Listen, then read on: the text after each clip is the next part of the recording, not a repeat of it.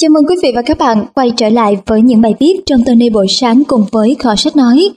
Bài viết Bệnh nghiện Internet Chào Dượng, con tên là H, 30 tuổi, vợ con chưa có, chó mèo cũng không, sự nghiệp chẳng có gì ngoài lương 5 triệu một tháng.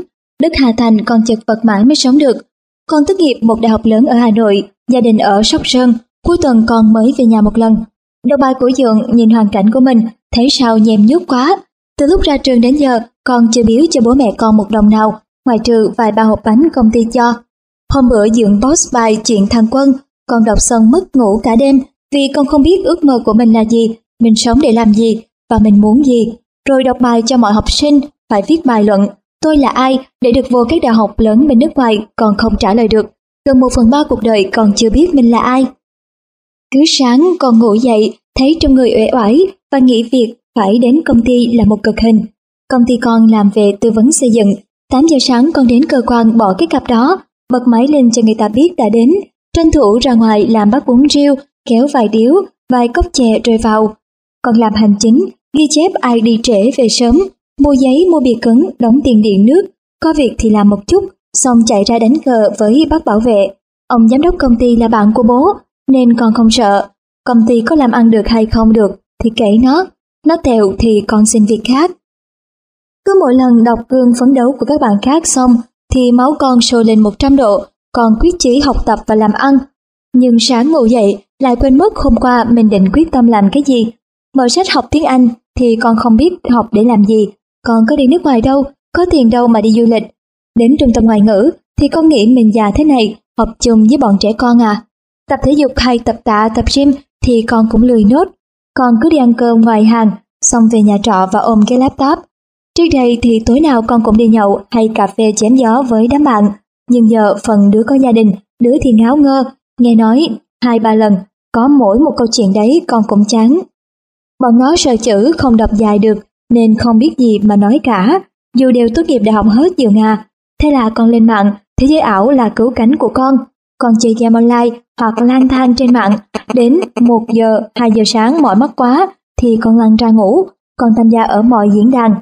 Con đọc mọi blog, mọi tin tức trên các trang chính thống lẫn lá cải, rồi con xem phim và thu giam, đoán là thử đầm. Rồi con chat chít Facebook với 1.000 friends, chẳng biết đó là ai. Cứ có một thông tin nào đăng lên, con search Google, kiểm tra tính xác thực và comment cải qua cải lại. Như dựng viết, cá lòng tông kho tổ, con sẽ search ngay cái gọi là cá lòng tông, kho tô, chứ không phải là tổ. Con cũng đặt câu hỏi này, câu hỏi nọ, dự án này dự án kia lên cho người ta tư vấn. Chủ yếu đọc cho vui chứ có làm gì, mà bọn tư vấn con nghĩ chắc cũng toàn bọn vợ hơi cám lợn như con cả. Yêu đương thì con cũng trải qua hai mối tình, rồi giờ đang FA. Nghĩ đến việc phải gặp, chiều chuộng, đèo nhau đi ăn kem, dỗ dành khóc lóc giận hờn, con lười quá nên cũng chẳng có tình yêu nào mới. Khi nào bố mẹ con có nhu cầu cho con lấy vợ, thì bố mẹ con giới thiệu một cô ưng mắt trong làng là xong. Con ở ngoài hiền lành nhút nhát, nhưng trên thế giới mạng con có số má lắm dựng. Con văn tục bốc phét kinh lắm. Trí nhớ con cũng tốt, nên cái gì con cũng biết, nhưng con không kiếm tiền được. Sao người ta phát minh ra Internet để làm gì mà con khổ quá vậy? Dương biết con bị bệnh gì và chữa trị ra làm sao không? Tony trả lời, con dao là trung tính, laptop, internet, iPad, mạng xã hội, website, thư điện tử đều như thế. Nó được phát minh ra giúp cuộc sống tốt đẹp hơn như một số người đã làm dụng. Giống như con dao, nên chỉ dùng gọt hoa quả hoặc thái thức ăn. Ai suốt ngày trên mạng, chỉ có đám tỷ phú thời gian. Người ta đầu tắt mặt tối học tập làm ăn, thời gian đâu mà bình luận, chuyện vĩ mô nước này nước kia trên đó. Họ chỉ online một hai giờ trong ngày thôi, có email và các tin tức phục vụ công việc của họ thì cũng đã hết giờ. Cách chữa trị, còn cho ai cái laptop rồi ban đêm đăng ký học lớp cầu lông tennis, bơi lội, đá bóng, võ thuật gì đó đi. Tham gia một câu lạc bộ tình nguyện, ví dụ nhặt rác bờ hồ, đăng ký một lớp học ban đêm, mấy lớp dạy kỹ năng hoặc tiếng Ý, tiếng Ả Rập, tìm một cô gái tử tế để kết bạn, lựa cô nào biết làm việc nhà và đọc sách giấy, thể loại chỉ ôm iPhone thì thôi, đừng đến gần, mấy cô ấy ngụy biện nói đọc ebook chứ gì. Mở ebook chứ Facebook nhấp nháy là mở ra coi, nên sách giấy là cái cần phải có của cộng đồng văn hóa đọc thật sự.